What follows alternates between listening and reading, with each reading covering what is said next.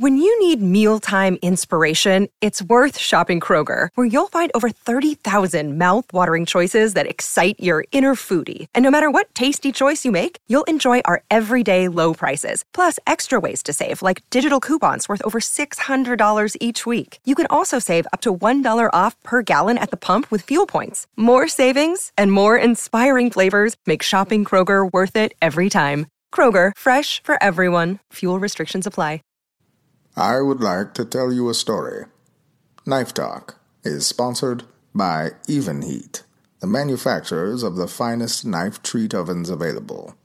Find your next heat treat oven at evenheat-kiln.com.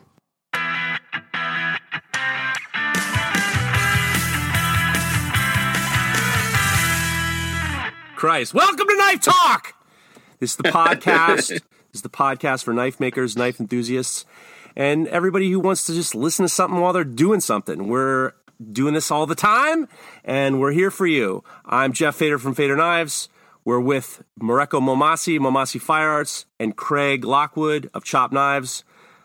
How are how are you all? We're good. I'm good. The hangover's gone, so I'm feeling much All right. better. There you go. Oh, good. last last episode, uh, Mare- uh, Craig was quite hungover, and I guess everybody let you know about it, huh?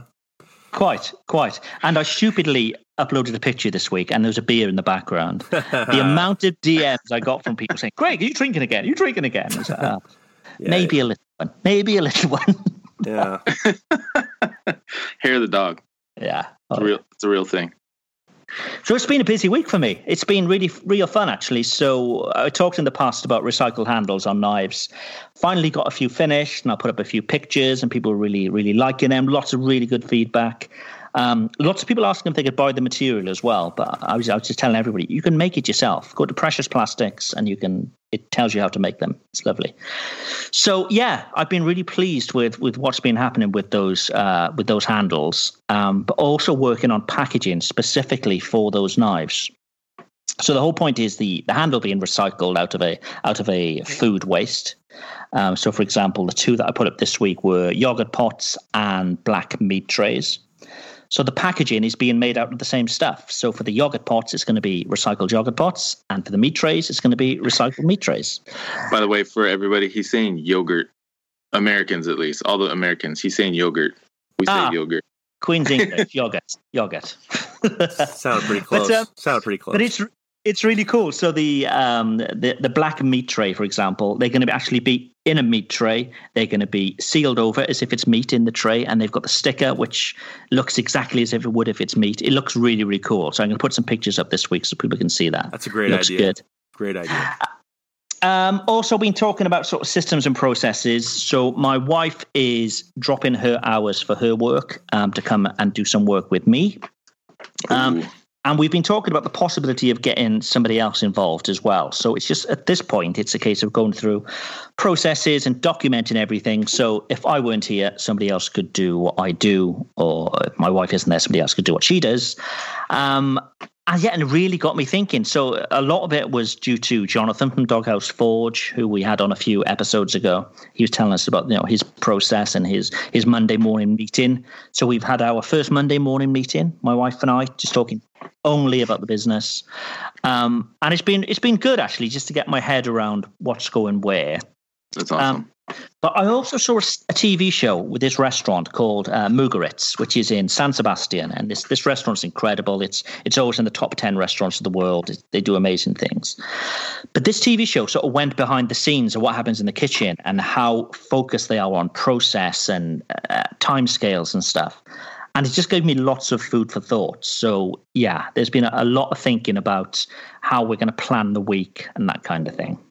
Hmm. And finally, it's- I need to tell you about. I know this is the most boring thing n ever. When somebody says, "I had this dream," I need to tell you about it. Whenever somebody tells me that, my eyes just sort of glaze over, and I'm gone.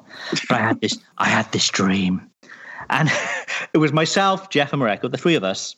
Oh. We were hosting a show which was live on Netflix, and basically it was Top Gear for food, and it was incredible. It was amazing. So we'd have like these chefs on, and maybe they had a new TV show, or maybe they had a new book, And, you know, we'd interview them. They could pimp whatever they were trying to sell, but they had to cook for us at the same time. Then we'd all sit and eat.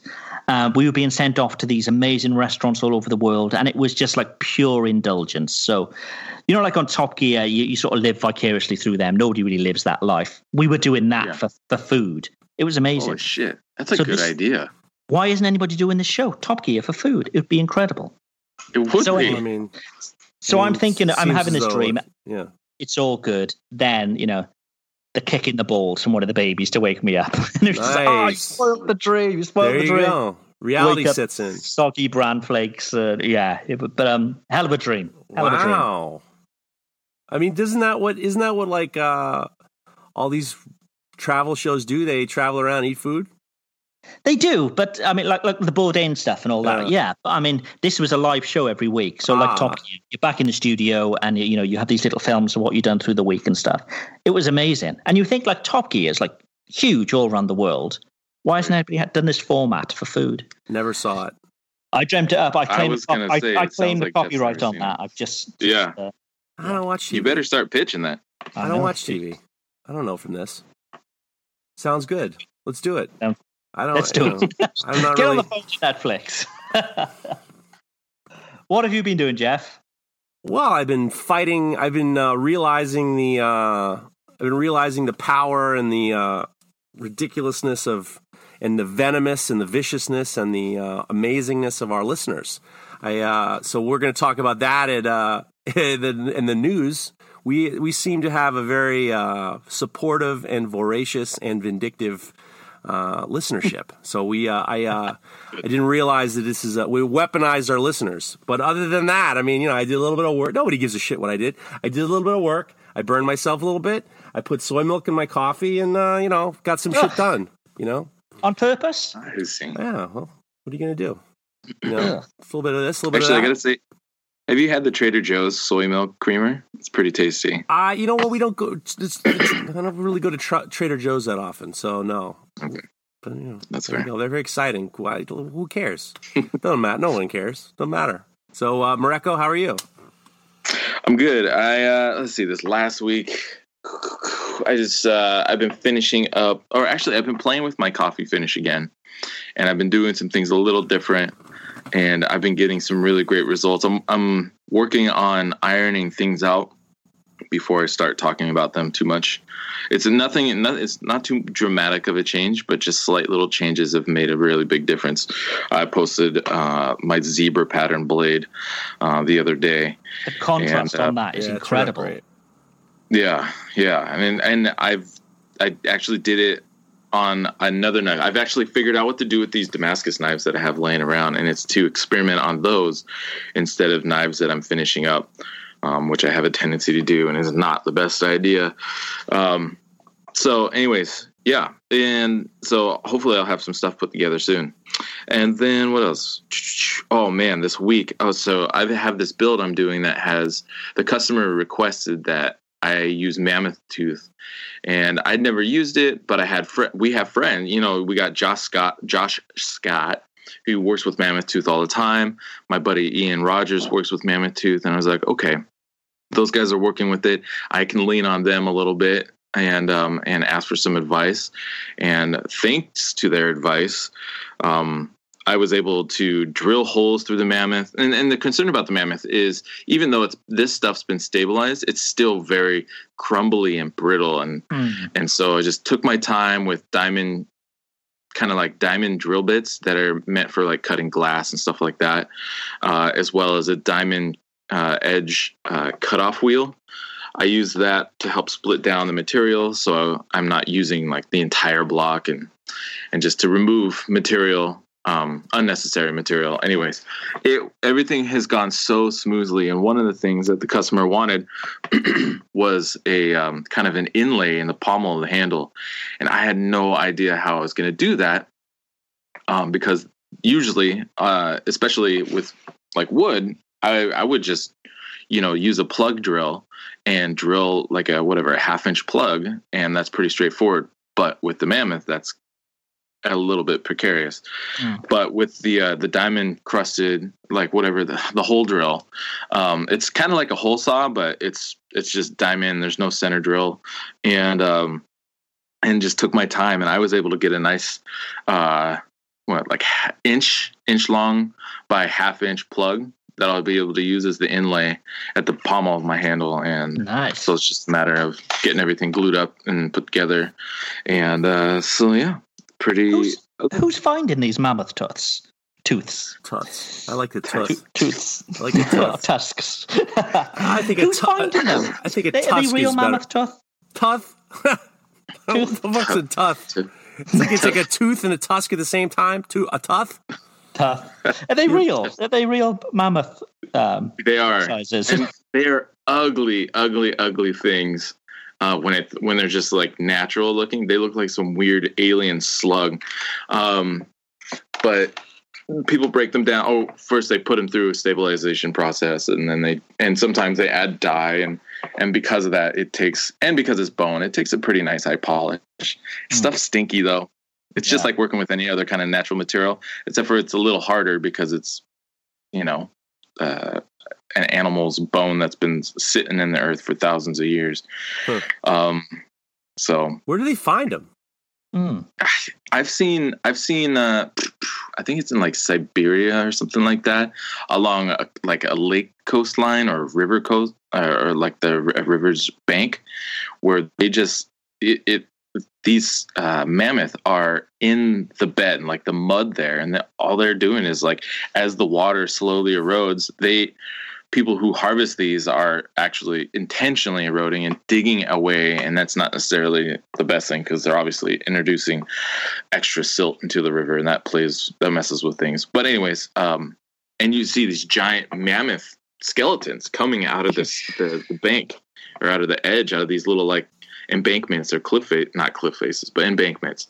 And um giant tusks and skulls and the rest of the body and everything and then those are i don't know i don't know i don't know the paper trail for those exactly but they Yeah, end the up in the united states The old Siberian, And- the old Siberian, wuss- uh, the old Siberian whoopsie. Someone's, someone's getting them. Someone's getting some like you know, could be doing a little fooling around. Mm. It doesn't sound like it's something that should be traded, you know, like like ivory, for example.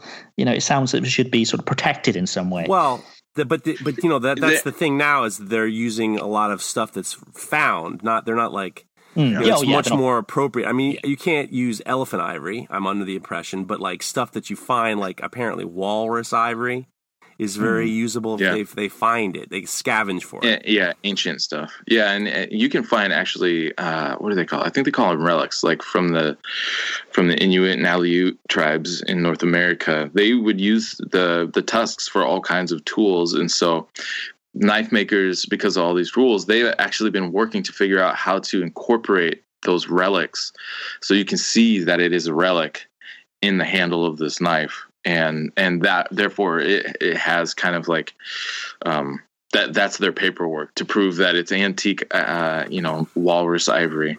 Because it's it's really hard to tell the difference between antique walrus ivory and and green stuff or you know not antique. And Yeah. that's that's also not kosher to be harvesting. So people have been going to this really old stuff especially the mammoth tooth and uh, these walrus relics I, I tell you what, Yeah. it's it's interesting because uh, two years ago we went to uh, the Blade Show and we went to one of these guys and we got some. Uh, uh, we found some. The guy had this 36,000 3600 BC bog oak, and I was with my business partner Tony, and Tony's just like, "How do they know?" And the guy says, "Oh, we we carbon date it," and he gave us this Xerox piece of paper with fucking Sharpie all over it, and it, there's a little bit of Russian on the top. Very There's- there's- official. yeah, it was like it was some horse shit, really. And he goes, "Oh, here, look, see, here's the paperwork." And it was like a Xerox copy. There's a little bit of Russian on the top, and there's a little bit of worn out English, and there's some Sharpie in there. And, and Tony just looks at the guys like, "What? What the fuck is this? This is what, what are you talking about? You give me a piece of paper with some Sharpie on it, and that's like the uh, uh, authentic."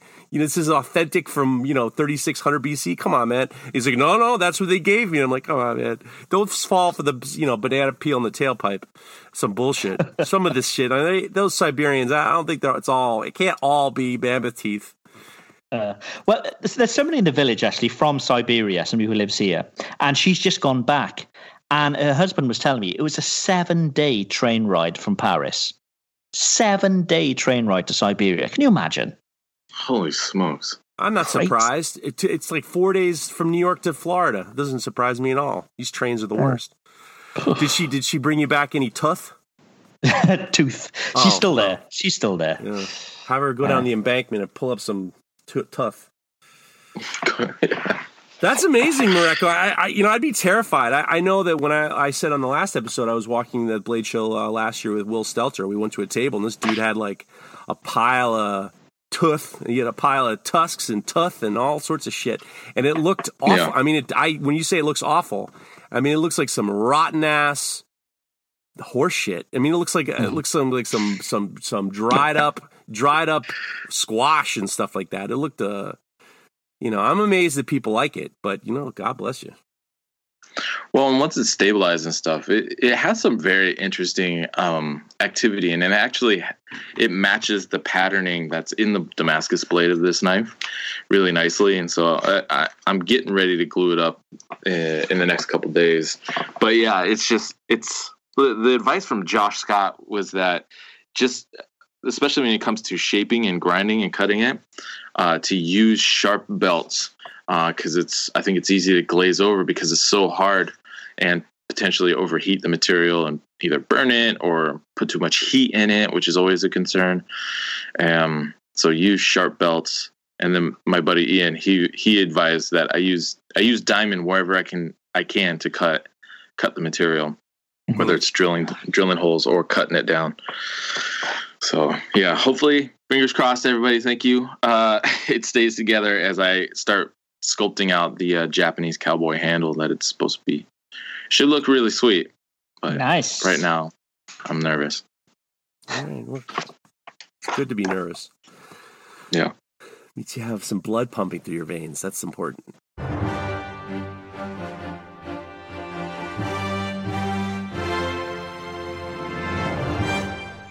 All right, this is our news portion. Boom, boom, boom. All right, so I'm just going to talk about some dates that are coming up uh, in August.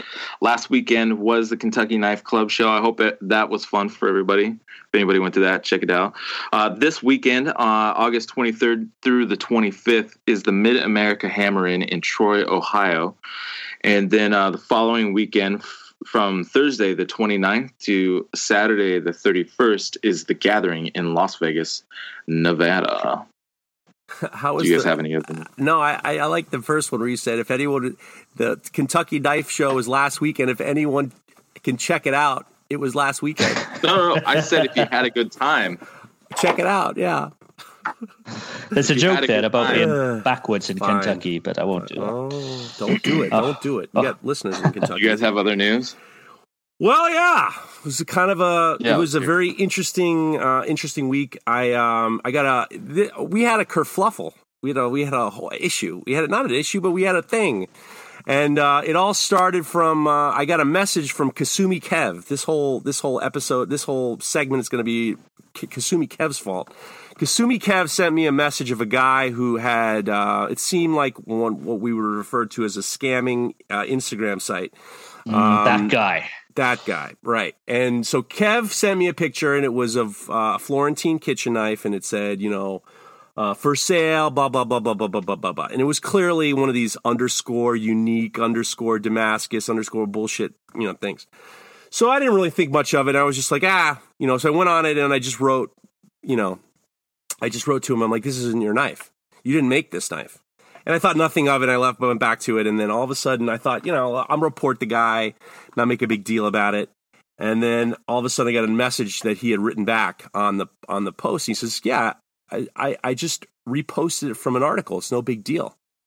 And then I was just like, I got a little more irritated. I was just like, "Well, you didn't make this, and you're, you know, Florentine Kitchen Knives, who he had already blocked, you know, made this knife, and you know, but bingo, bango, bongo." And he says, and then he writes back immediately, he's like with with smiley emoji face as well. Some people want to buy these knives, and they're too expensive, so I make them instead. And I got like, I started getting crazy. And then by the time I had a chance to respond back to me, he had blocked me. And then he had erased all the, he had erased everything. So I decided, oh, fuck this guy.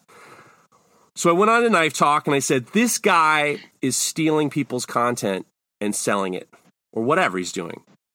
And it was, uh, this guy got blown out of the water by our listeners. Our listeners saw it, went after him, and you know, like we did when you know, Mareko, you had a guy too. So we, you know, we blocked Yep. him, they reported him, they said things, they cursed at him, they did all this stuff. The interesting thing about this one that's different from the rest of them, usually this guy, you know, these guys they block you or whatever. This guy must have been like it must have been his first day on the job or like his first week because or an intern or something like that because he started to like respond to people and like explaining what they're doing. It seemed to me as if he didn't think he was doing anything wrong whatsoever. That's right. Exactly. Strange. It- exactly. Very So we've talked about this in the past, is saying, what are these guys? What's their goal? What's their belief? What's their goal? Hmm. So we started to get, you know, he started to have to deal with the listeners. Congratulations, guys! You, you know, you blew it. You know, you- I mean, it was like, you know, putting blood in the water. The sharks went crazy, and he just started responding. And then all of a sudden, people were like, "Let's have some fun." They they snuck in his DMs. I'm interested in this knife. Interested in this knife. And then all of a sudden, someone sent me a message saying, hey, isn't this your knife? And I realized that he was selling one of my knives. So then I went on to Jeff Fader, uh, my personal account, and I looked on it and I noticed that he started taking compliments. People started saying, hey, that's awesome. Great job. Keep it up. And then he started saying, thanks, man. Yeah, it's a great knife. Thanks, man. And, and I wrote to him like, why are you accepting compliments for the knife I made? This is my, this is, what are you doing? And then he blocked Right. me again. Next thing you know, keep going. And then all of a sudden the DMs started coming from all of our listeners. Hmm. He engaged and they were, and, go ahead. So during this time, he changed his name as well, hadn't he? Once. Well, he had to. Yeah. So, you know, and you guys saw, you know, we started posting that people, you know, he was explaining. So basically, what he was explaining was he doesn't understand what's the problem. He felt like he was reposting the people's pictures, and then he was saying, I didn't make this knife, but I can make this knife for a lot less money. And I'm offering people an opportunity to have this knife at a cheaper cost, not realizing that there were, you know, somebody created this thing, somebody took the picture, somebody did all the work, somebody did all the thing, and he was doing a lesser version. Hmm. What do you Hmm. Do you think? think that? Do you think that was his plan? That he he, he could actually make the knife, or do you think he's just a complete scammer? He'd Well- take the money and run. I'm under the impression I ended up getting a, a call from Andreas Kalani. And he explained to me a few things. It got to the point where he was just like, I can't just text you. Let's just talk. So he had said that he, I, I'm under the impression that it's not one dude in the desert with a fucking grinder. You know, these are like metal shops. And what they're yeah. doing is, is they're doing, you know, large batches of cheap knives for this, that, and the other thing. And then they're starting to realize, hey, maybe we can sell one knife here, knife there, whatever. And then what they're doing is, is they're maybe one shop will have 10 or 15 or 20 different accounts. You got one guy fielding the orders, and then they're taking in whatever through Western Union or whatever, and then they're fulfilling the order. So what Andreas, what Andreas did uh, was he said he saw somebody doing one of his knives and he just decided let's fuck with this guy. And he saw his knife he says how can i get this knife? He goes i'll make this knife. And he goes will you send us money? And he says i'm not sending you money until you make the knife. Hmm. So they started taking pictures of the knife that they made his knife.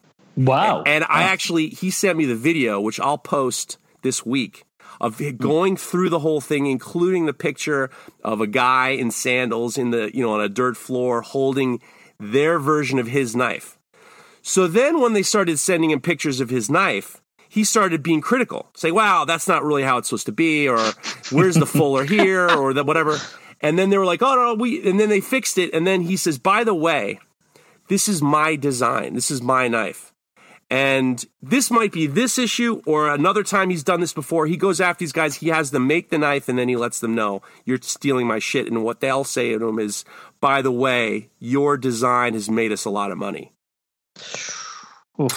So it's interesting because they don't, these, a lot of these guys don't see anything wrong. What they're saying is, is like, hey, look, you know, this is, you know, a, a picture is, you know, you're, you're, you're, this is a communal this is a communal thing and we're just making a cheaper version and what's the big deal Crazy. What do you think? It's, it's like Yeah. it's like when the internet first came out. People just thought it was like the wild, wild west, and people were just ripping each other off non, you know, Well, all the time. Well, I mean, Mareko, I mean, what do you think? I mean, you've been a victim of this. I mean, we've all been a victims. Not victim is a strong word. I mean, these guys think it's a victimless crime.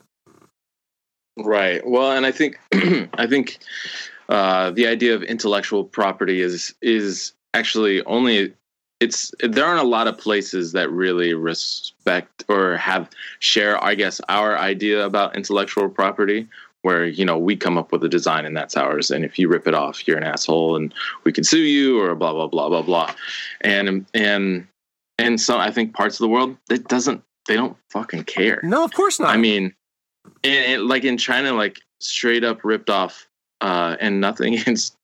Anyways, uh, they straight ripped off uh, Apple's technology and used it to develop, or is that in Hmm. Korea? Well, anyways, the Samsung uh, Galaxy based off that same technology, and it's just there. I think the idea is that you know, cool design. uh, It obviously is working. Now I'm going to compete against you to make to to make money. But uh, these guys don't care. Design, but they don't care. these guys No, don't, they don't care, care. about about the. They don't. They also don't see. They don't see you guys as. Desi- these are your things. These are just a faceless, nameless design that they're just going to make a different version of. Hmm. They don't. Yeah. Even, I mean, there's no. They, one guy, Kyle, Key, uh, Kyle Heath, was was saying, "What's the matter?" And the guy said, "I'm sad." And Kyle said, "Why are you sad?" Oh, This yeah. is great. Kyle, ha, Kyle is the new shrink, the new therapist of Knife Talk. He started. The guy's a, the guy. That was a crack up. That guy said he got upset. He's "Why are you sad?" He's like, "Because that guy, that guy said I'm a fraud, and I'm and I'm not. I, I, I Right. you guys think you designed everything, and you know people don't want to sp- pay sky high prices, and we're offering to make something for people who won't want to spend a lot of money, and our hmm. labor costs are different. And who? Why do you care? Why are you guys giving me such trouble? One way to look at it is I think the people who are buying these knockoff knives are not your customer because the Yeah. people who are buying from us are buying because they're buying from, from us or from any other maker. They're buying from the maker. But, you know, it's, it's still not right, is it? You know, just seeing inferior versions of your work out there must be maddening. Well, it's Absolutely. it's annoying that you're doing the work, you're doing the pictures, you're doing all that thing, and then these guys are just. Ri- I mean, this happens all the time. You know, it- hmm. every different thing that people can figure out. And I'm not going to make any aspersions in regards to which country they came from. I mean, who knows? I actually had a message from a friend of mine in India who has a very good knowledge of these shops, and you know, it's just like a you know they're just trying to dip into their their ideas of hey, maybe we can make a couple bucks, 150 dollars you know, a hundred fifty dollars sale in a place like this probably goes a long way. You Yeah. know, so Yeah. uh, the one thing that was fascinating was was you know, you know, we're all working hard, and we've said we don't, you know, no one's making a pile of money, and we get very you know territorial in regards to you know our our property and stuff like that. I was fascinated by how how angry everyone got including we had a, a guest a guest assassin uh, nick wheeler. Nick wheeler got all up in unique damascus's biz and the funniest part was he got blocked. So what did he do he he logged on to his dog's instagram account so he logged he logged up on Newfies, Oliver, and Bentley and tore this guy up. The dog he set the dogs he set the dogs Set the uh, dogs on him. he set the dogs on him until he got blocked again. It was it it's it's this very frustrating thing, and then all of a sudden, you know, we tore this guy up, and he was just like, I don't know, don't no more knife talk ten, no more knife talk ten, and and the funny thing was, and, and it, I start to realize it was like, you know. Our, we weaponized we weaponized our podcast you know the listeners have been weaponized and then people are started sending me more people we should go after and it got to the point where one thing that Andre uh, Andreas and I were talking about is is it's too time consuming. It's too Oh, much yeah. Yeah. work. A time out of your life to get involved with the shit and what's the thing to do. And I was like writing back these people like I know there's a millions of them but I don't want to spend my days you know going on a internet war with some shitheads. What's the what do we do? You know what do you do? I, mean, I, I think the thing- only thing you can do is educate.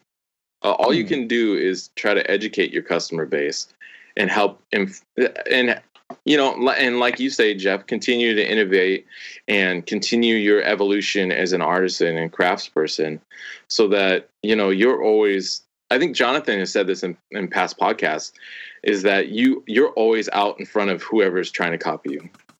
You know, you you they can't they can only keep up with the last thing you did. They don't know where you're going though. And so I think but also I really do think that educating your customer base so that they know what they're looking at. So if they mistakenly see something that looks like yours or an account that is purporting to sell your work, they can double check with you or they know that it's bullshit and then they just don't make the transaction. Well, mm. I was actually thinking about what do we do to our wolf wolf wolf pack uh, listeners because oh, they're looking for next? wow that's the thing it's they're like the blood the bloodlust did not go away these that's why that's why that's why I was like I started I was talking to uh, Jared from Boot Hill Blades I was like I I got nervous because you know we could sick we could sick these dogs on on anybody we got to make sure that it's the right one you know so maybe we should do like scum of the week or something like that and like you know Oh. or I don't know. I mean, it's just like you know, we have to like calm these guys. I had to like calm a lot of guys down. All right, well, we can't go after all of them, and we have all this work to do, and they have all this pent up rage, and you know. But it was Maybe it was we should finish it with some with some deep breathing. I think. I, don't- I don't think Yeah. it's good to set anybody on anybody. No, Let's no, just no, no. I'm going to be very. Ca- I'm not going to do that for a while because it got to the point where I was just like, you know, these, are, you know, also, and I didn't feel bad. I mean, somebody said, "Oh, Fader feels bad." I don't feel bad for these guys. These guys are, but at the same time, it's not like these guys are Madison Avenue shitheads. These are like, you know, dirt floor sandaled, you know, dudes who are just trying to like eke out a living, and and they got some, you know. Dork on the computer trying to get a couple, you know, if he sells one knife a week, 150 a one knife a day 150 bucks he probably did a pretty good job. Um i don't know. It think was what- interesting. It was fascinating. It was fascinating honestly What can we do? Because if it wasn't Instagram, we were using a different platform, the same thing would happen. But I just think, like, verification on Instagram needs just to be easier and opened up a little. this Because this shit okay, you can't stop people taking your designs, but you know, if it's your work and it's it's on your feed and you're verified, it's easy to prove them. Well, no, this is my work. You know, it's not their work; it's my work. But yeah, it's just not easy to get verified in Instagram, and there's no there's no sort of feedback from them. It's just a case of you know your application's in, and then you you get a no. There's no uh, Uh, there's no conversation to be had at all. and this is also in every single business you know you, you can buy a rolling stones a, a knockoff rolling stones shirt in some shit house on 42nd street. You know it's like this is the boot the bootleg business is of anything is very high. And if they get a couple customers hey look i'm not even saying they're sending the knife. Who knows? Maybe mm. the old school when i was a kid you know what they used to do when flat screen tvs came out? Did you ever hear about this? is unbelievable. When flat screen TVs, uh, tvs used to come out people used to break into uh, new new apartments or new uh, houses, and they'd steal the oven door off an oven. So people would go show up to their house, they'd open up, the house got broken into, they would steal anything except for the oven door. So what happened was these guys would wrap up their oven door and sell them as new flat screen TVs. Oh my god. True story. Same I've thing with cell never heard of phones. that. Oh my god, happened all the time. People would have their oven doors stolen out of their house, and these guys would do it. And same thing with cell phones. You just get a cell phone box, you put like a brick in it, and they would sell these things on the street, and they'd walk away, and the guy would turn around, the guy's gone. That shit Shady happens all the Yorkers. time. You know, so it's like, look, you know, you just gotta, you know, I don't know. You know, uh, last thing is, uh, Andreas told me that there are forms you can copyright and trademark forms you can fill out with Instagram. I'll try to figure out a way to do a link for that. He sent me a copy. Oh, it yeah. does take half an hour to, you know, half an hour, but he said that the times that he he has to he fills it out in regards to somebody stealing his shit, he, he'll get a phone call from someone from Instagram, and then they'll remove the account. Now, once Right. again, we're down to how much time are we going to deal with this? Yeah, You know. So there you have it. What can you do? There you have it. Let's talk about one of our sponsors, Combat Abrasives. We've already talked about the importance of using sharp belts, and you're not going to get better than their shredder belts. So they're they're lower grit, they're sort of 36s, 60s, 80s. They're incredible. They just eat steel. So if you're not using Combat Abrasives already, go check them out. As well as abrasives, they sell um, epoxies, even even handle materials. They sell all sorts of stuff now. So combatabrasives.com. Go check them out. And here's the thing you can also get a discount. As one of our listeners, if you use Knife Talk 10, you're going to get 10% off anything that you order. So that's not just belts, that's anything at all. And let's say you've got a machine that is an oddball machine, an odd size, and it uses these weird belts. They'll make them up for you. They'll make up a belt specifically for the size you want. So get in touch with them, combatabrasives.com. I use them, Mareko uses them, Jeff uses them. I know a lot of our listeners use them get onto them. Combatabrasives.com and use that promo code Knife Talk 10 And don't forget, if you once you get your gear, tag us, tag Combat. They'll share it back up. We'll share it back up, and uh, make sure you get a good shout out. Um, but also, I just wanted to talk about uh, the fact that my birthday is coming up on the on Wednesday, the 21st, and I'm doing a giveaway right now in partnership with Combat, and we're giving away a starter kit. So that's like $150 of belts. Uh, so all you got to do is follow them, follow me, tag somebody in a comment and we, I'm not trying. I don't want anybody to be spammy. Try to tag somebody that you think could also. Yeah, you, people don't tag me. I've been tagged a few times already. Here comes, I saw me. that. Here comes underscore unique Damascus. Get, get, get, this is your chance. This is your chance to get some belts, motherfucker. yeah. So, but yeah, uh, go check out the giveaway it, again. And you know, anything that can help anybody you know it's my birthday and i want to give something to to somebody out there. So i uh, i talked to combat and they're working with me and i think it was pretty cool to get a, you know $150 ain't nothing uh, especially for abrasive belts that really make the work hey, get done. you can get a knife so, in pakistan yeah. for 150 bucks. That's what i hear. Happy birthday happy birthday. All right. Hey man, can I ask you a question? So, questions. We've had lots of questions from you. Um, we do this every week. So, this is a regular slot of the show where we ask for questions. We try and give our advice. If we don't know it, we'll reach out and try and find the answers for you. Um, but, you know, we're, we're not the oracle. We don't know everything. So, take what we say with a pinch of salt, but hopefully we can help you out a bit. So, the first one is from Prince Forgeworks. Um, and I think that's from that's Josh, isn't it? Yeah, Joshua. And he asks, what gives you more joy, process or results? Let's start with Mareko. What do you think? Um, I mean, it's a little bit of both. Um, you know, especially once you get really, uh, I guess, comfortable with the process. You know, I'm not getting a lot of joy from drilling holes, but when uh, you know, every time I go to hand, sculpt a handle, I'm always trying to um, figure out how to make the process more efficient and effective. And and it's it's like that for all the different processes. Um, and obviously i love having the finished product. Um, you know you can see my posts and i'm constantly i'm gushing over the knives. And a few of them i'm definitely sad that they gotta go but yeah i, I don't know. I think it's definitely a mix of both Hmm. What do you think, Jeff? I like the process. I, I like the idea of uh, there's each step is a system, and you're slinging all the systems together for the final result.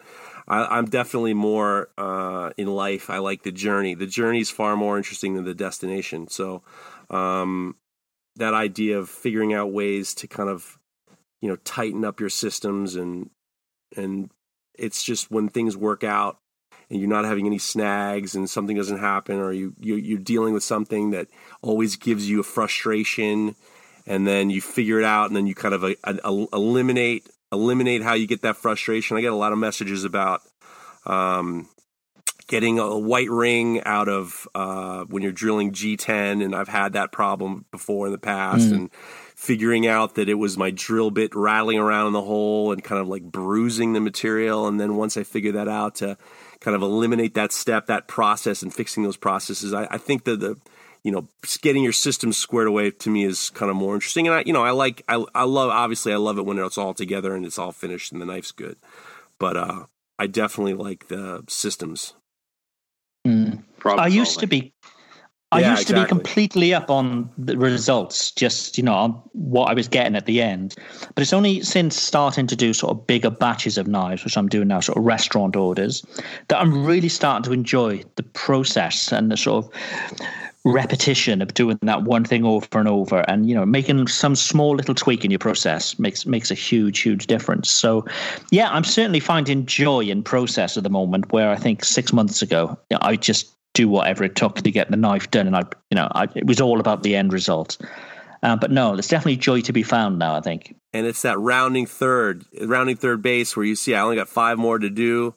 I only have five more mm. to grind, and I'm like, you kind of, you have confidence in the in the the systems that you're doing, and then it works out until the end, and that's that's just where the satisfaction comes too. For sure. Well, I think, and if anybody thinks they really want to make this uh, their thing, full time gig, and and make it long term, you you really do gotta uh, love the process uh, as much as getting the finished results, because otherwise it's just going to be absolute drudgery, uh, and and that's no good for anybody mentally or physically to go through all that shit just to get the finished result.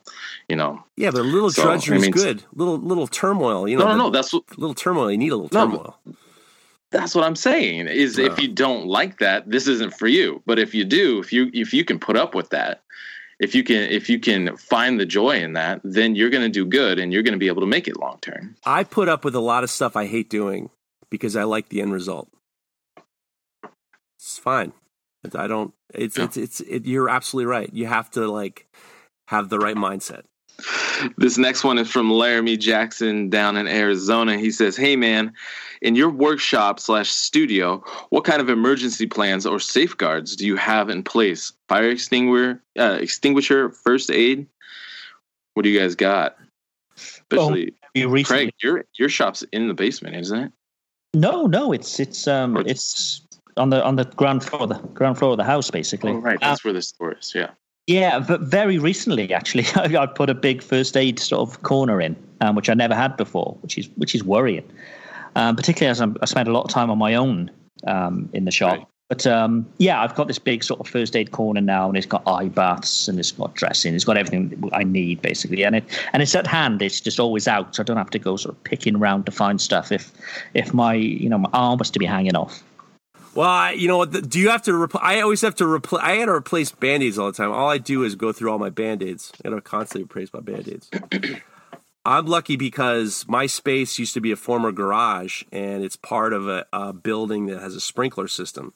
So actually, I have sprinklers. I have sprinklers uh, in my space, which is great. And the funny thing is, we actually had the sprinkler system guy come in to kind of take away a couple of the uh, sprinkler heads because there's one that was right by the grinder. And I said to the guy, I'm like, well, you know, it's right by the grinder. I don't want to possibly knock it off. And he said, well, why? That's why, you know, I, I would hate to have all the sprinkler, all the whole sprinkler system you know, one goes off and then all of them go off, and then all of a sudden I flooded these building. This building is like you watch Die Hard too many times. It doesn't work like that. You're gonna hit one sprinkler and then it, that one sprinkler is gonna go off. And I said the next thing. He says the next thing is it's gonna take like 300, 400, 500 degrees right underneath that sprinkler to set it off. Trust me, if that sprinkler goes off, you want it going off. So I, for some reason, I thought maybe uh, one spark would knock it off, but yeah, well, I thought that because I've got um, a uh, fire alarm, and sometimes if if I'm heating things up, the smoke obviously would set it off. Right. But sometimes it's just dust. Sometimes dust goes up, and that can set it off. So I would have thought the same thing with a with a sprinkler system, yeah. but obviously not. No, no, no. Yeah, so sprinkler system's nice. I mean, I, I didn't put it in, so fair enough. Mareko, what have you got? Uh, I always have I have a fire extinguisher. I have an O2 sensor. Um, I also always try to make sure I have air circulating through the shop. Um, I, have never I've never been in a place with a sprinkler system, though that I, I would not be opposed to that. Um, but yeah, I, and knock knock on wood. Um, there aren't any problems where I need one. But I've I've I've always made sure that everything's up to date, especially with the extinguishers and they're and they're handy. You know, they're right there next to uh, right next to where I'm working, especially with the forge. Um, I, if I have a garage door and I do have a forge, the forge is basically right next to the garage door, just in case there's a potential issue. I can kick it out the door. um, as long as that's a safe move. Um, you know, if I have to. But again, kicking, I, kicking I, fire I, out of the door might not be a safe move. Yeah. um, well, I mean, even even at your shop, Jeff, like if if you had the forge propane forge next to the garage door, it's better for it to fall down out the garage door than right next to the wall, uh, right there in the shop. Yes. I guess is my is my train of thought. Yes. so, good, good tra- yes. um, yeah, Well, what I one thing I hate to I, in America. I hope I hope I don't get anyone nervous. Is there are opportunities for the fire department to do fire inspections. I actually was involved in a few fire inspections back in the day, back in the '90s, where when I had a shop in Brooklyn, and we used to when the fire department came, we would lock the doors and like hide because we had acetylene bottles and oxygen bottles, and it was like they're- not home. well, we would literally like we'd turn the breakers off so there was no buzzing, and we would just hide until we would we would you know it was the stupidest off was terrible. But uh, in buildings like the building I'm at, I'm in, where there are you know ins- you know insurance adjusters come and everything like that, I had to keep everything up to date, and so they're in the building. They actually have a a, a a a schedule with this uh, extinguisher company that they recheck the extinguishers every year.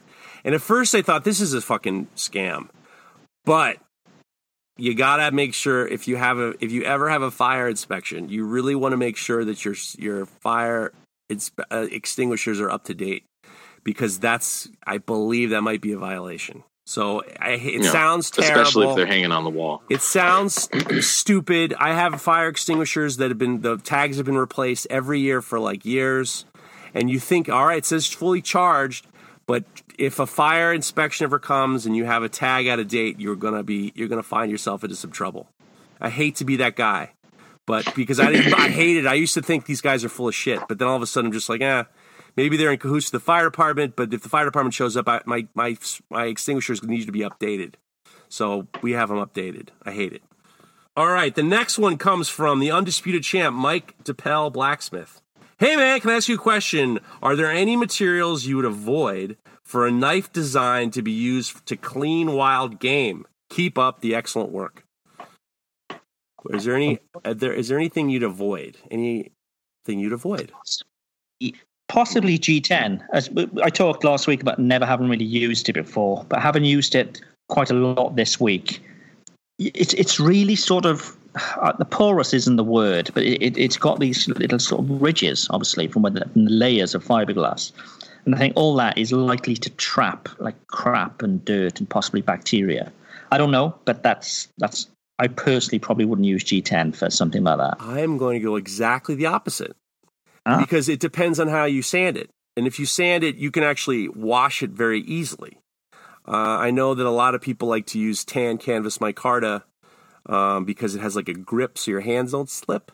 Uh, but I would probably use because G10 is very easy to clean. Like I would think something like wood or antler, an antler handle would probably be less easy to clean. What do you think, Mareko? Well, I'm going to go opposite of you. Right, uh, antler and horn actually has a tendency to become, or you, it doesn't get slippery.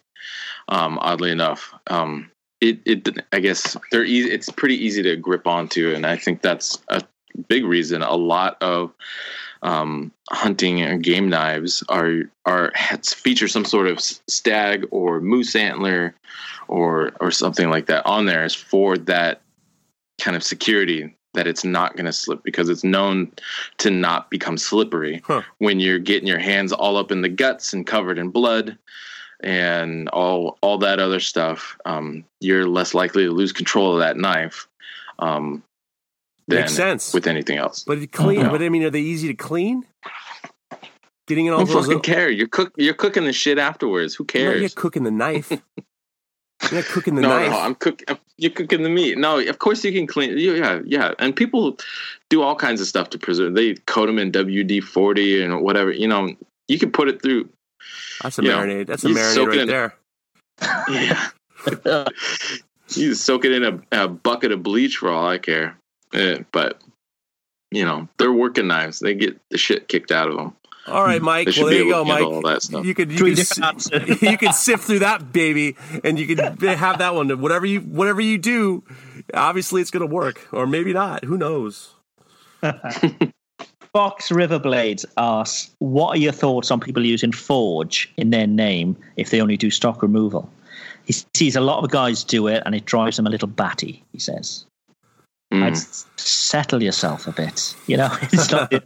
But yeah, it is weird. Why would you have it in your name if you're not doing it? It does sound very weird. Uh, look, Well, it's I feel like it's false advertising. Yeah, and and and it's it's going back to I think we've talked about in pre- previous episodes. It's it's leveraging a term, a, a a buzzword or a term to hopefully high like raise your sales or likelihood that you're going to make a sale, even though it's not something you do. And it's like yeah, you're you're false advertising. You're you're making yourself look kind of like an asshole. But the problem Not only is, to is the- people don't know. I mean, the people who f- Right. come up to these people, they don't. Nobody really understand. I mean, the the civilians don't know what forging is anyway. You know, he could he Yeah. treat it forge. You know, you don't know. well, it, it is an it is a it is an annoying thing. I actually had a couple woodworkers come up to me with like anvils on their shirts, and I was just like, "Oh, you're blacksmith." The guy says, "No, but I want to be." or no, someday I will be. It's just like, what? Wait a second. What are you doing? What is this? You know, all of a sudden I'm Dr. Fader. You, oh, you went to medical school? Ah, I want to be. It's, you can't really, I mean, it just doesn't. I try to be as honest as I can just because I just don't want the headache. You know, it's like, and it has nothing to do Right. with I want people to see me a certain way. I honestly, I just want to be left alone. And I don't want to be like, I just, just keep it easy and just don't be so stupid. It's it is annoying. It is annoying to a certain degree because it's just like you're telling something, you're telling somebody you're doing something that you're not, and then you're giving a technicality like that asshole and you know unique Damascus. He's like, well, I was just reposting it. I didn't make it, but I could. It's stop playing. You know, it's just it's just a little bit like, come on, man. Just be honest. Be yourself. Don't be somebody else. All right, this next one is from Black Cap Knives. He says, "Hey cuties, uh, can I ask you a question? Do you have any tips for someone looking to start making integrals? Thanks for a great show as always, guys. Um, I, I I don't know what your experience with knife or forging is, Black Cap, but I would say, um, as as long as you got a solid foundation of forging, uh, it would depend on the equipment you have available. Would you agree, Jeff?" Uh, it helps. Definitely helps. Yeah. Well, I guess if you're, I mean, obvi- a hammer or a press would really make uh, the forging process a bit easier, especially if you're you're going to start with thicker stock. Reducing it down by hand, while doable, um, is not the greatest joy in the world, but it could be. I don't know. I mean, if you get a friend to help strike, um, that could that could be make for a fun day. Uh, I know the guys at Bloodroot Blades for a long time. They forged their integrals by hand us- using uh, hardy tools and sledgehammers, and it was just the two of them. Yeah. And um, and they were hammering out some great stuff, and it's definitely doable. But um, yeah, I think if you're not gonna if you're not gonna use it by uh, use a hammer or press, designing and, building some hardy tools to help help uh, i guess concentrate your force and help reduce down the material from a larger stock is going to be key. Uh, peter Swarz-Burt if you check him out peter uh, i think he's peter peter burt knives on instagram. He actually has a hardy tool that he designed uh, to help reduce down his wootz material which is some of the hardest material i've ever forged and he's doing it all by hand. He is using a big uh, hand hammer. A damn thing, I think is like ten or twelve pounds, um, but it is a lot of work. So I don't know. That's what I got. I had a friend come up with a bar of O2 a few years ago, and he says, "I thought maybe we could knock Oh, out a Jesus. I, I thought maybe we could knock out an integral knife, and it was like we had a sledgehammer, and we and we were striking, and it was brutal. It was totally brutal. Yeah. Um, I, th- I think that one thing that a lot of knife makers don't realize is that forging isn't just about the knife making; it's about the blacksmithing. It's about segmenting. It's about isolating material. It's about understanding how to make transitions. I think that the best thing you can do is to take blacksmithing classes or f- start fooling around with mm. or ho- just regular hot rolled mild steel or mild steel for that matter. Yeah.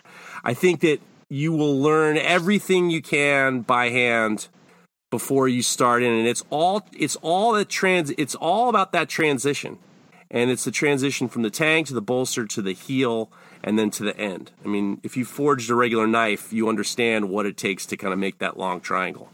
But it's the transition of keeping the mass where you want it to be and not, you know, futzing around too much so you have enough to grind it down.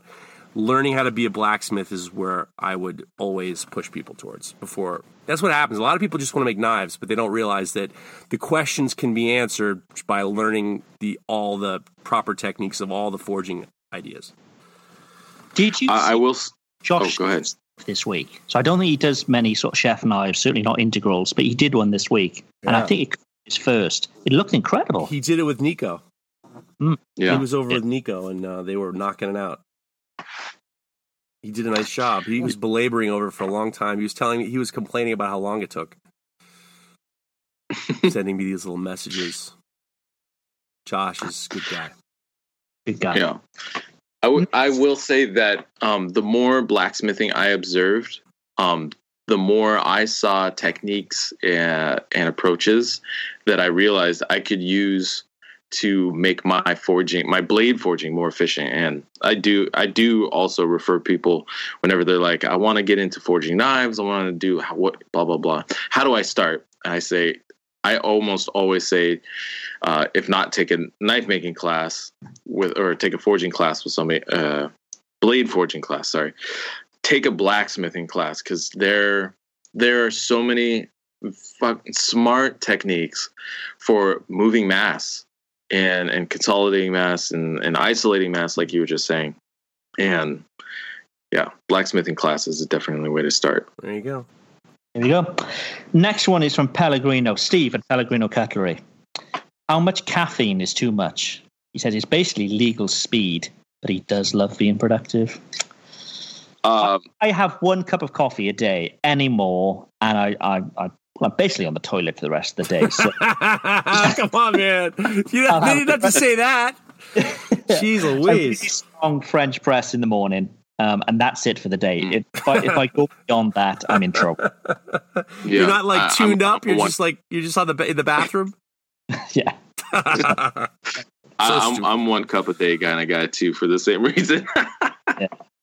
I uh I uh I only can only have one cup, and the funny part is, is we got sponsored by a, a espresso company, and Tony came up for a meeting, and he brought this espresso machine, and he was uh, he was you know I was fooling around, and he was working on some up orders, and then he had a espresso, and then he had a second espresso, and he had a third espresso. And I'm looking at him like, you're gonna go out of your mind.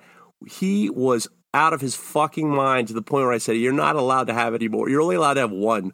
He was literally. I was like, "We can't get anything done. You're out of your fucking mind." So yeah, I, I I'm only like, uh, well, I can only do one cup. Otherwise, I mean, I'm not. I don't have the uh, in, I don't have the uh, bowel problems that Mister Lockwood does, but I'm uh, uh, you know, I just get too jittery and I get nervous. There we go. Three guys, one cup.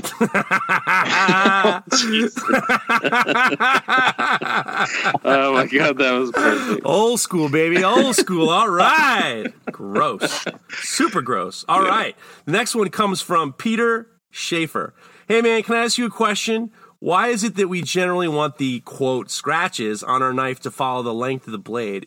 Is there mo- is it more than just aesthetic? Love the show, by the way. So he's talking about hand sanding. Why And do we want those scratches hand sanded? I have no fucking idea. I hate it. Stupid. That's a good answer too. Evolution, yeah. It, it, I think it is just aesthetic, and it shows that the knife has been done by hand. Um, because obviously, with the machine, you're always going to get those those scratch lines um, running towards the bevel. Um, yeah, it just shows that the care has been taken. Uh, I think Jeff, you mentioned last week how you know the aesthetic, all the lines running in the same direction, just makes it look nicer. I, I mean, I think it leads the eye. I think that I think that if you hand sand a knife, and God bless people who don't hand sand knives. You know, you I, I, I, I wish I could do as nice a job as you. Like Pariah, Pariah Knives is like the off the belt genius. He listens. Chris, Chris is unbelievable. I, I Fingal.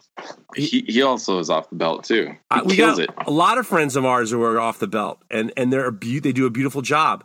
I don't feel like I number one, I don't feel like I do a good job, a good enough job, and number two is I like the way the satin finish, uh, hand sanded lines leads your eye you know, then a knife is a directional object. Even if you were came from Mars and you saw it, you would know that it works one way. You know, it works. It's a directional item.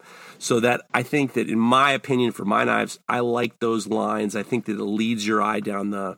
It doesn't stop your eye um, from kind of seeing the whole directional pattern.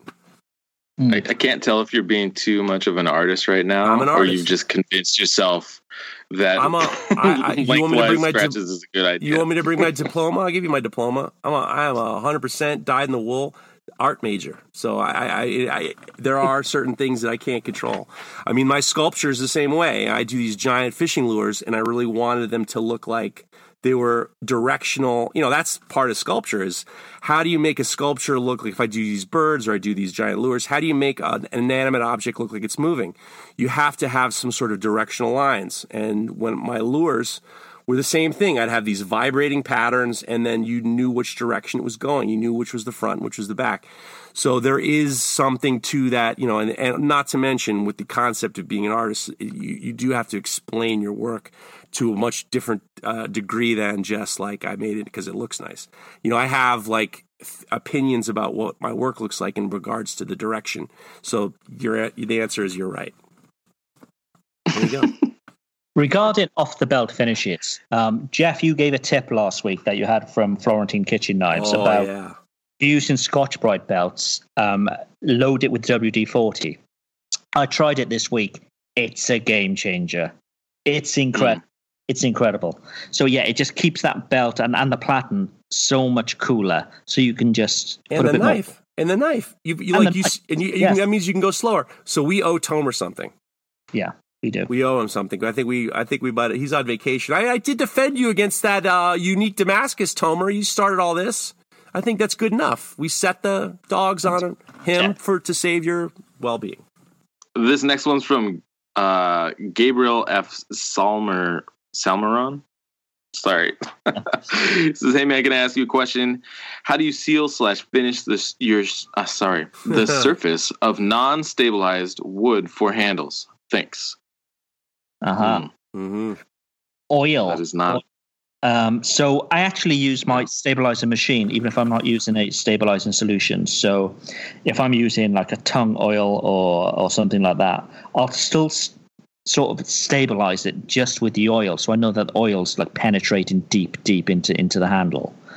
Um, but obviously, you're not baking it then, and and you know making So- it stabilize. So you so you put a small container in your container filled with oil and then stick stick the wood in it and stabilize the wood with the fucking oil. Exactly. So How does it just dry? As, just as if it was a stabilizing solution. Well, it'll dry then. You pull it out and you just let it air dry, like you would Huh. if you were just doing the surface of, of the uh, knife with with oil. That's crazy. It just gives that that d- deeper penetration, which you know, everybody's after Well, I don't- penetration. oh, there he goes. Here he goes, baby. oh no! Come on, guys. This is a family show here. If you put an oil on the surface of wood, what you want to happen is for that oil to, to seep in as much as possible. So just give yourself a helping hand, and, and if you've got a stabilizer, you know, a vacuum unit, use that for oil too. I'm going to go out on a limb to say that Gabriel, if he doesn't want to use stabilized Hey, wood, he doesn't have a stabilizer either. Probably doesn't. Ah, you well, gotta use. I it. have any handle material. Oh, sorry. Go ahead. Go ahead. I was I was just gonna say if I have handle material that hasn't been stabilized, uh, I send it out to be stabilized, and that's how I seal and finish the surface.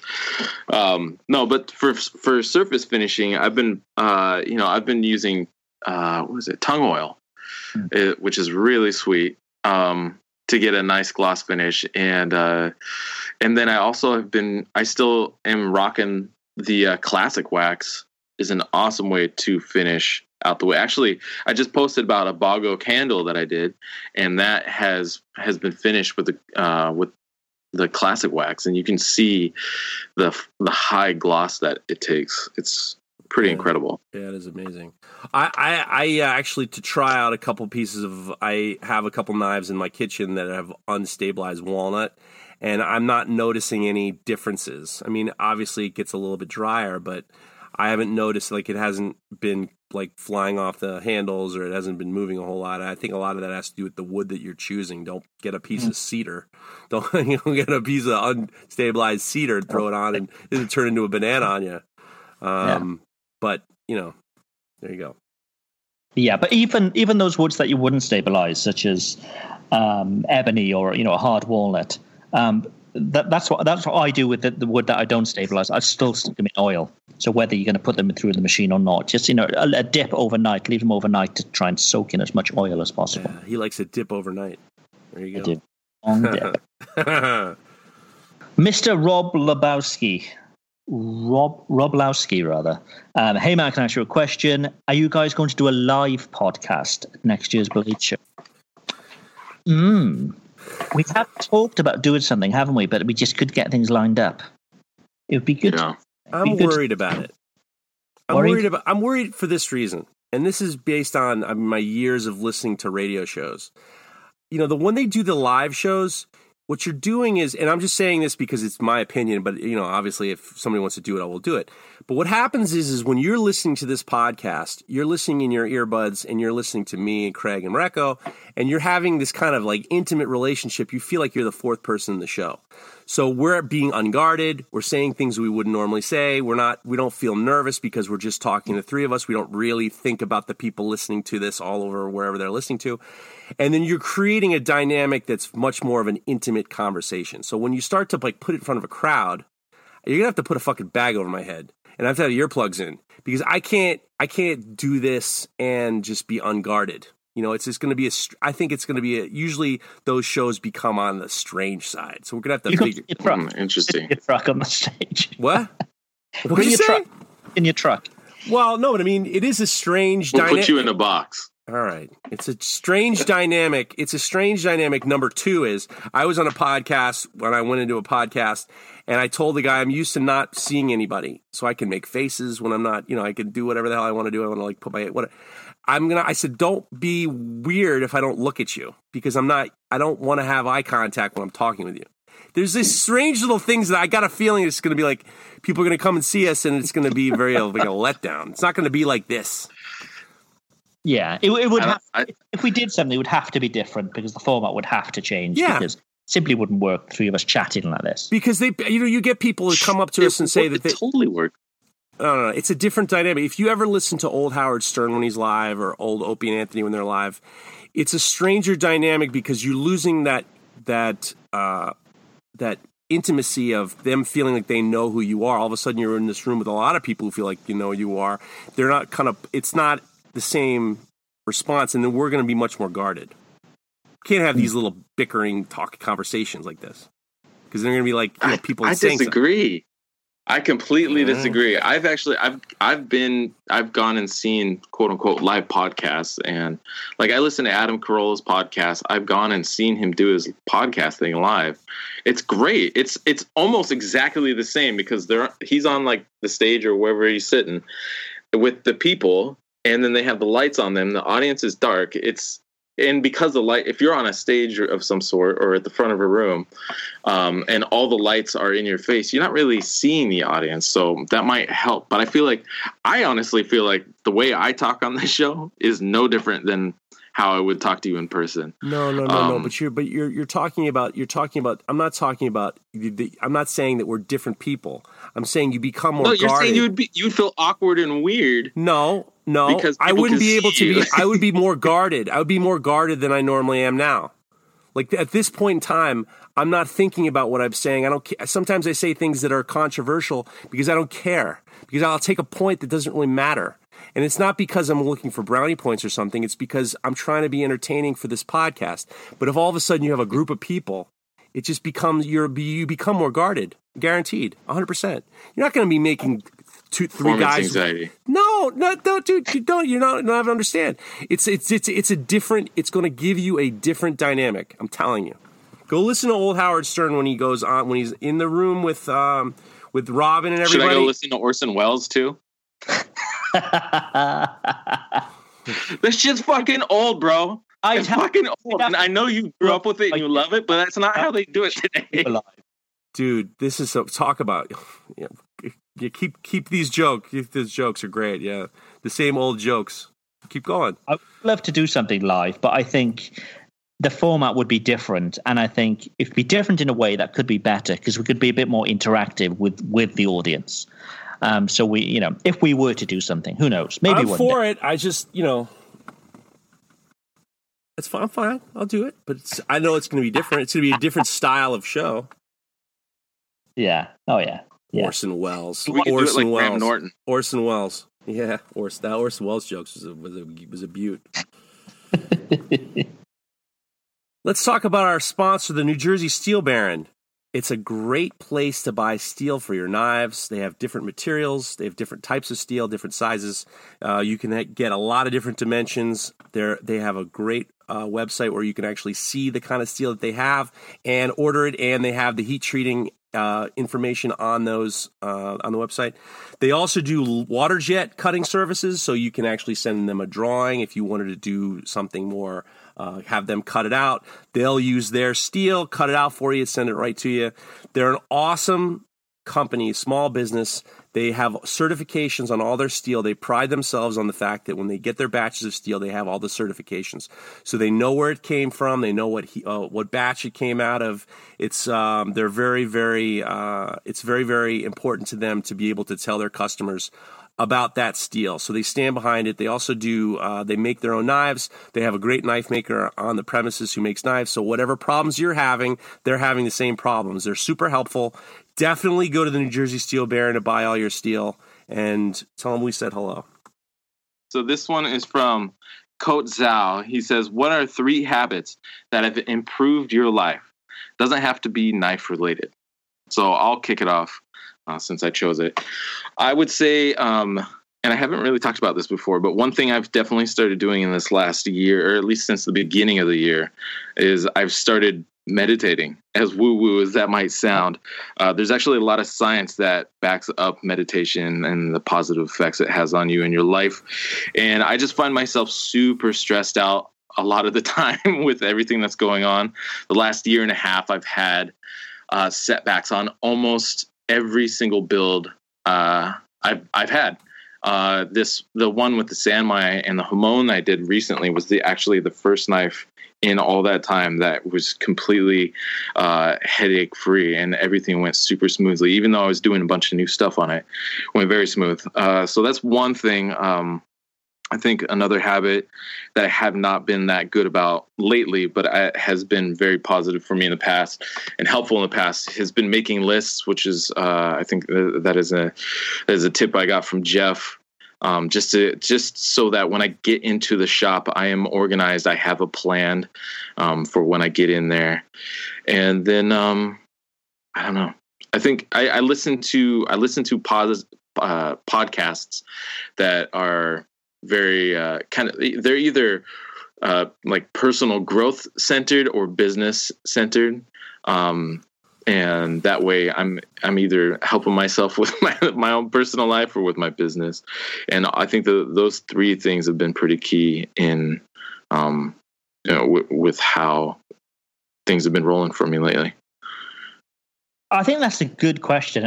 All three of mine are personals. I've just given this you know a good 40 seconds thought so you know it's well said but um the first one is i'd say 10 15 years ago um i would try and please everybody. I was just going out of my way just to try and please everybody. And it was getting me into all sorts of scrapes and trouble because that was the only thing that was important to me making sure everybody around me was happy.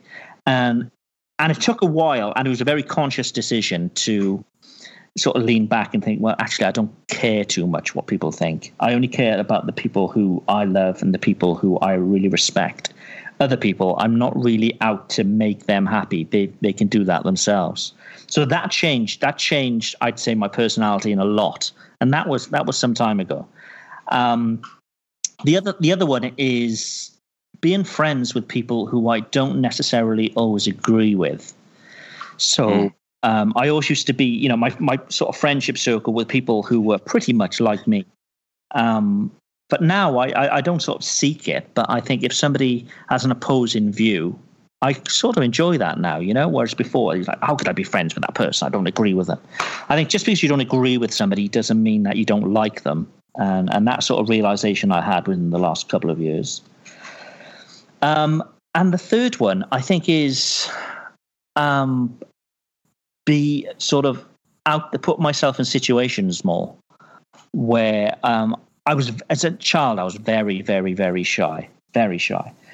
Um, and you know I'd, I'd go out of my way not to be in any sort of confrontation you know just sort of blend into the background as much as possible and i was probably missing out on, on a lot of stuff um, and again that's something that i still have to work at because I'm, I'm still pretty shy but i think by putting yourself in certain situations it's going to enrich your life and um, that's what I, I strive to do more so three deep ones there i think Dang. Those are good. Super I like deep. 'em. Super deep. Super deep. i said there was a full 40 seconds thought gone into that Wow, damn right. Holy mackerel. That's incredible. Well, God bless you both. You guys are all centered and ready to roll. You know? journey man Journey, man. Journey, man. I look, I my whole th- my the habits that I feel are important and I literally just kind of, you know, I don't really know, but I I tried I don't make excuses. I I refuse to and I refuse to accept excuses. So like I don't like to hear a lot of times I'll get I'll deal with someone and then they'll say, "Oh, I couldn't do this because my this happened and that happened." That.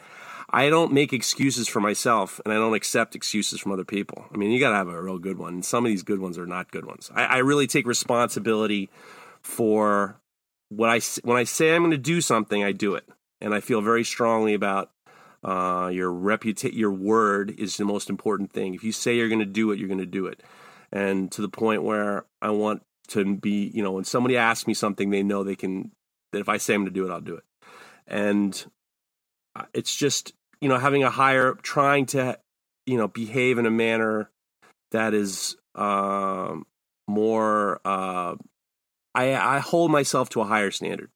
And those three things have been really uh, the three things or two things? I don't give you three. I give you two. I take responsibility for my actions. No you know that's the other one. I'll take responsibility for my actions. I never give make excuses i don't take excuses. I say I, i'm going to do what i when i say i'm going to do it i do it and I hold myself to a higher standard. That's three, right? there you go There you go. Fast. deep Well, Deep not that, ass. not that deep. Mine weren't that deep. So I've, you mean, you ever hear people? I, I've heard some stories from people on why they can't do something, and it's just like, what do you stop? Make it happen. Just just shut up and make it happen. Don't don't give me a reason. Nobody wants to hear your reasons. It's like it turns into complaining, and it's a sign of weakness. That's what it is. Sign of weakness. No. There you go. Yeah. Here we go. Do you want to pick one, Jeff? Oh, oh, oh, oh, yeah, yeah, yeah, yeah. Let's pick one. Um, this one comes from. Ba, ba, ba, ba, ba, ba, ba. This one comes from CQ Knives. Hey, fellas, do you guys get annoyed when when you get asked by people, "What's your specialty?" As a chef, it's one of the most annoying questions I get asked. Everything has to be my specialty. So, do people ask you what your specialty is, and does that annoy you? Um, No. no, I don't really get that. No. I don't either. Well, that was a good question. I picked a good one then. There you go. Do you get people asking what your spe- No, people. you know, people call me the knife guy. So it's just like you know, it's like, are you the knife guy? I'm like, yeah, I guess I am. I, yeah, I, I don't really. I mean, I, I also see it as like you know, metal work is metal work, and I try not to make you know get too crazy. I mean, but you know, fine. Look, at least they're asking something. You know, at least they're not like you know they're saying you're a dummy. I don't want to talk to you. They want to talk to you. So CQ knives just enjoy the fact that somebody gives a shit that to talk to you. How's that? I, I will say it's funny when I t- tell people when uh, me making knives comes up in the conversation. I'll to some effect I'll say I make knives or I'm a custom knife maker. The first beat, the first thing out of most people's mouths is, "Cool. So you have you ever made a sword?" I'm like, I just said I'm a knife maker. Did I say I'm a sword maker? Like how the fuck? Well, have have you, know. have you made a sword? I, I mean, I have. All right. Well, then there's your answer. The point of this question. The point I think your I think your I think your answer should have been yes, and then that'd be now leave me alone. That's that would be my answer. But even before I made a sword, ah, That's people a were like, "Oh, so you make swords?" I'm like, Ugh. yeah, I would say No. yes. Fuck off. Yes. Fuck off. Yes. Do you ask stupid questions for a living? That's what I would ask. I'd say, what do you do? What what what job do you have? What job do you have that I can ask you a dumb question? Oh, you're accountant. Do you work for the IRS? Oh no, then fuck away off. Let's go. On that note, Yeah. uh, I would like to talk about our sponsor, Indasa USA. So, Indasa is the manufacturer of uh, the world, or at least knife world famous Rhynowet. They make the uh, the red line, but they also make a, uh, a silicon carbide line that is the plus line. They all have they have all kinds of abrasives, and they've just been uh, they've been a great sponsor for the show so far, and we really appreciate them jumping in and uh, taking care of us. And who will also take care of you is Texas Farrier Supply.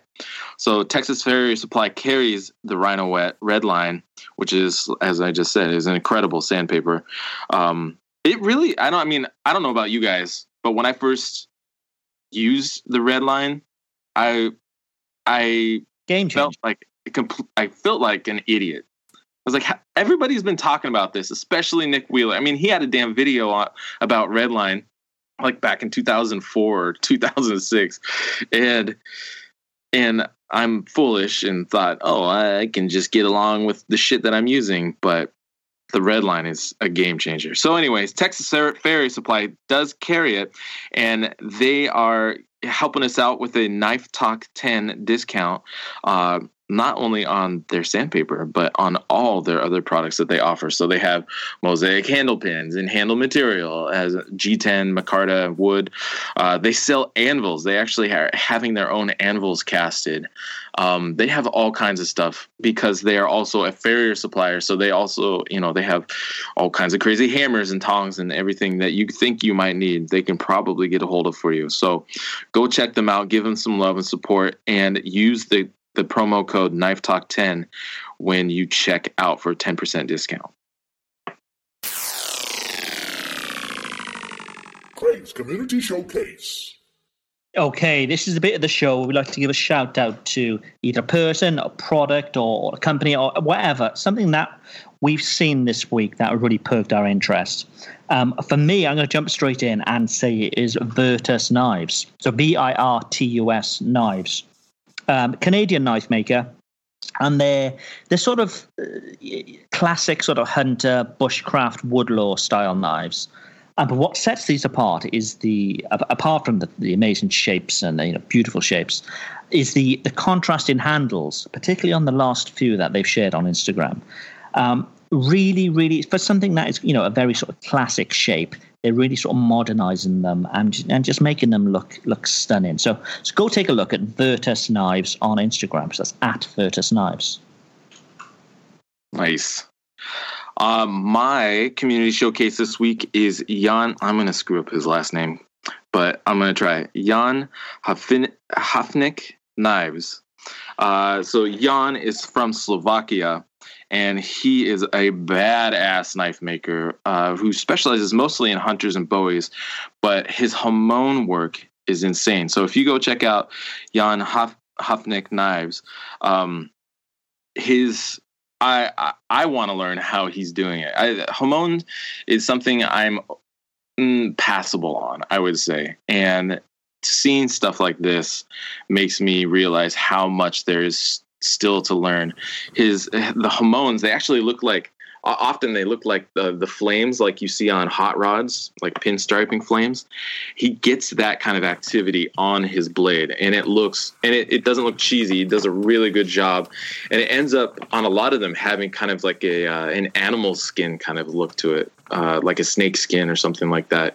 It's really really really cool stuff and overall his knife work is really nice. And so uh, give him go check him out give him a follow um, and try to learn something because that that is definitely an awesome resource just for inspiration, if anything else. How do you spell his name? J, it's uh, so it's Slovakian, so it's it's Jan is starts with a J. Still, it's still letters, right? Yeah, yeah. Well, it's just, anyways, it's it's J A N H A F I N E C K or E C, sorry, knives, and um, yeah. I want to give a shout out to Seth Gould. Uh, Seth Gould is one of the finest metal workers in the in the United States. Uh, he is an extraordinary blacksmith. Um, he does filed. he does forge and filed work. He does incredible locks. His locks are, I mean, they're like they're like you can't even believe it. They can't even believe the the precision in regards to what he's done with um, the forging, with the mechanisms, with the the precision. I know that he's taught at uh, the Penland School, and he's just. I mean, it, it's mind blowing watching um, how he makes his dividers. How he, I know that he teaches a class every so often at the Center for Metal Arts, and they do a hacksaw. They do a forged and filed hacksaw. Um, he's just beyond. He's just beyond Im- impressive. Seth Gould is the locks and the lock boxes. They're just extraordinary. So go give Seth Gould. Go get inspired and feel bad about yourself. Go vile Seth Gould.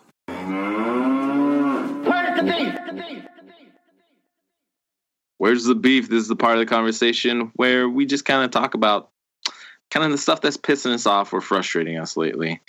Uh, Craig, you want to kick us off here? Yeah, yeah, I do. Uh-oh. So, um, this week, I, as we talked about earlier, I, I, put up a few photos of these knives that I'd done with with yogurt, recycled yogurt pot handles, and the response was was incredible. I mean, I had lots of DMs from people. First of all, asking if they could buy the material, um, but then also, you know, could they buy one of the knives? Because I haven't really put them up for sale or anything. Um, so I had some extra material here. So I thought, what I'm going to do, I'm just going to make five, put up on Instagram that I'm going to make five, the first five to get them, um, you know, five sales. Um, I put them up at what I normally charge for a steak knife, which is £100, which is about $130 um, or so on. I had four separate people, four separate makers reply to me saying, Your knives are too cheap.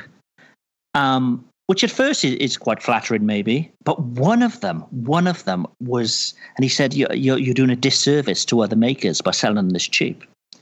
And it really sort of grinded my gears because I thought, well, first of all, you're not buying one anyway, so it's still too expensive for you. So I, you know, I'm going to discount what you're saying because you're not buying anyway. Um, mm-hmm. But I think, you know, I'm in it. This is my this is my job. I'm in this to pay electricity bills to put food on the table. Um, and if I can sell them for that, I'm going to sell them for that. Um, I've had months and months, uh, you know, this time last year, for example, of just not selling knives. And, you know, you can always go down that route of making them even cheaper. But if they're not selling, they're not selling. If they're more expensive, they're still not selling. But for me, this is a price point that works. And everybody's going to have a different price point that works for them. But for these specific knives, I can make 10, 15 a day so by telling me I need to make them more expensive, first of all, you're saying that you'd be you'd be ripping somebody off. I'm not into ripping people off. Um, and also, you don't know my circumstance. Just because we do this show and we may have a larger following than others doesn't mean that we're we're swimming in money. You know, I need to do what I need to do to you know to look after my family, and this is a price point that works for me. So yeah, maybe they're too cheap for you, but you know, you're not buying one. So I think it's too expensive for That's you. That's not a crazy price for a steak knife. It's not. No. At all. Uh, it's not a crazy price. I mean, steak knives are super different than than everything else. Exactly. My chef knives are, are far more expensive for that reason, you know? But you know, I can the chef the steak knives that I do, they're they're laser cut out. I'll spend about three or four days a month literally just grinding through a big bucket of these. So all the grinds are done. So when it comes to finishing the knife, I'm obviously, you know, f- finishing the grinds. I'm, you know, so, so after the heat treat. Um, I'll then do the finishing grinds. I'll put then put the handles on and so on. I, I can literally do about a dozen a day. So I think that's a good return for me. I'm happy with that return. Oh, for sure. Keep your keep your nose out. I yeah, think you know. keep it. Yeah, you know, calm a, a long hot bath maybe read a book, maybe even pour yourself a nice glass of wine, Go having a, you know, have an early night. Then you can go lube yourself up oh, and Jesus. go. Fucking me. Yeah, my God. Like well, you know, look, it, I don't understand why people seem to think like we're it's a hundred percent brotherhood. Like we're not. I understand why people get mad because if you're selling it cheaper than, but people, like you said in the beginning, people are buying your knives to buy your knives. You know, yeah. And don't get me wrong, I had some messages just saying they're too cheap. And I, I, think maybe that's quite flattering. But there was one message specifically that said I'm doing a dis- disservice to other makers.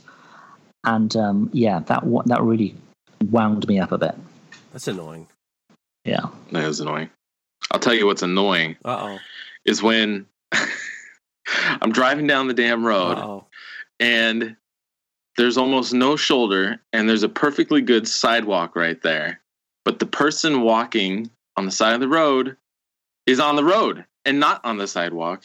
And I just I see this and I don't know if that's a thing here um in my town or if that's a thing elsewhere, but I I just don't get it. And I'm just like I just you know there's a it, there's a beautiful perfectly good 4 foot wide sidewalk why are you walking in the fucking gutter? Um, I don't know. Maybe it's a statement about themselves. They're not good enough for the sidewalk. I don't know. But it's just like get out of the. Basically, I'm. I want you out of the road. Get out of the road. 90% of your beefs, Mareko, involve you driving. Yeah. It does. Yeah. It fucking pisses me off. I'm an angry driver. You are. You are. You get mad about it. You get mad about it. Worse than bicyclists? What do you think about bicyclists? Oh, I I don't have a problem with bicyclists until they're Uh-oh. riding out in the middle of the lane at their leisure. Um, I used to cycle full time. Like that was my only form of transportation was riding a bicycle. But I busted fucking ass on that thing. I was going at the speed of traffic, if not sometimes faster, because they had. I I could go between cars or along the bike lane. Oh, Yeah. you shitbag. They're the worst people. Oh, inner turmoil. Go ahead. But I remember one time I was riding my bike down to work and I was trying to get there and these two idiots were riding their bikes in the in the lane kind of doing this swervy thing just kind of like I don't know if they're high or drunk or what, but they were just taking their time and taking in the sights. And I'm like, you fucking assholes. Not only are you make slowing me down and making me late, but I look like I'm an asshole too because I'm also on a bike. And there's a lineup of cars behind us, and it was it was annoying. You're, I should have kicked one of those need, assholes like over. a, you need like a, s- a chauffeur. That's what you need. You- That's why. I, don't- oh, that's why I meditate. I get so angry about things. Yeah, you get angry. You get angry. Let them live their lives. Ah, you know what? People are asshole. People from stem to stern, fifty to sixty percent of the people on this planet are the worst. So you're gonna get a couple of them. You're gonna get a couple of them. Yeah. I don't really have a beef, but I wouldn't mind if people would stop. Would I would not mind if people would stop sending me fucking pineapple pizza pictures. I, that wouldn't be. I, I I wouldn't mind that. That I, uh, we're not at beef level yet, but any meme that comes out, I mean, uh, any meme that comes out about the goddamn pineapple pizza gets sent to me. As in, you guys think that you guys, you know, this is the first time I've seen it. First time I've seen it. I know, I know. There's the um, what's his face? Uh, uh, uh, Pesci. They got Pesci. They're holding him down, and then they're pretending to stuff him in a, a piece of pineapple pizza. I, I, I, you, if you've sent this to me, you're not the first. And the banana pizza. People are sending me the goddamn banana pizza. I got it. I got it. I appreciate that you have personal tastes, and you seem to think that I, you guys seem to think that I lose my mind on a, on a daily basis. I'm going to let you in on a little secret. I save it for the podcast because why would I, why would I do it for free? I'm trying to be entertaining. So, uh, do I give a fuck if you eat pineapple pizza? Certainly not. Go assault your taste buds on your own time and enjoy it. But if you think that I care by myself when I'm in my DMs and there's a pineapple pizza, you're sorely mistaken. Enjoy. Keep it away from me. Just because it's not, not keep it away from me because I'm like, oh, pineapple pizza. It's like, you're not the first. Everyone's sending me the same shit you guys are sending me. It's enough. What's, what's the subject of food? What's the best thing you've had in your mouth this week? Go. I will tell you, I made a drink last night. I was, uh, I was, uh, I, my daughter had a, uh, pa- her first party that she threw for her friends. Six, she's on, you know, all these like teenagers, and she got it ready. She got me the stuff I wanted to make, and I was, she, I, I told her I'd just stay out of it and I'd let her do her thing. I, I just, I'll just, she wanted this bullshit freezer food that I reheated, and um, I made a drink that is my favorite non-alcoholic bev of all time, and I'm going to tell you what it is. You get uh, you get some grape Crystal Light with some lime flavored Perrier and a splash of uh, margarita mix and you put it in a quart container with ice, old school like the line cooks. That is a fucking good drink right there. The fucking good drink, man. So you get the got the Concord grape, you got the the lime Perrier, and you got the margarita mix. Here you go. That was delicious. Mareko, best thing in your mouth this week. Um, my wife actually made chicken. Uh, what was it? Tikka masala last uh, a couple nights ago. That was pretty tasty. So Wow. I, I do have to do an amendment once you're done, Craig. I, I forgot to mention something. Yeah. Okay. What do you Oh. want to mention? Oh yeah, well I, I got stroked over at Finn and Brew. Chef Mike Anastasio sent out uh, like a 15 course tasting menu to my family and I, and it was incredible. It was incredible. He's just one of the best chefs in Westchester. Just awesome. I mean, it was incredible. Everything was great. Uh, it was just I saw that lineup. Delightful. Oh my god, he just like blew our doors off. One thing he did, he does a lot of uh, vegetable forward things. He did this uh, cr- uh, cream corn brulee that was awesome.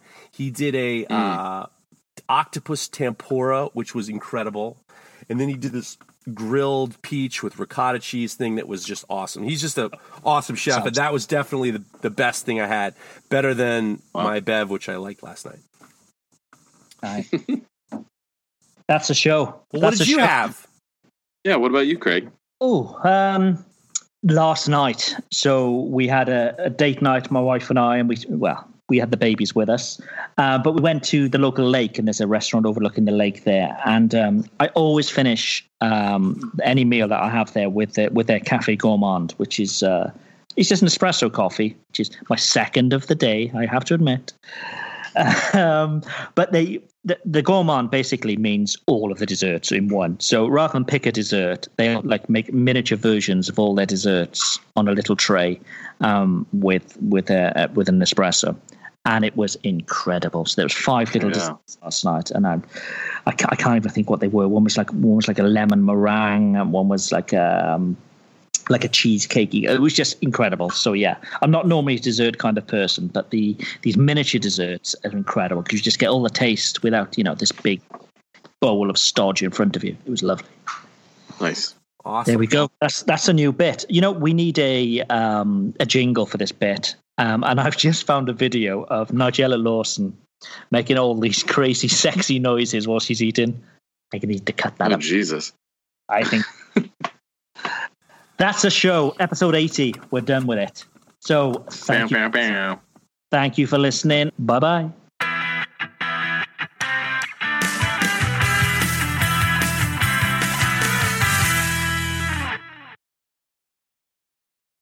When you need mealtime inspiration, it's worth shopping Kroger, where you'll find over 30,000 mouthwatering choices that excite your inner foodie. And no matter what tasty choice you make, you'll enjoy our everyday low prices, plus extra ways to save, like digital coupons worth over $600 each week. You can also save up to $1 off per gallon at the pump with fuel points. More savings and more inspiring flavors make shopping Kroger worth it every time. Kroger, fresh for everyone. Fuel restrictions apply.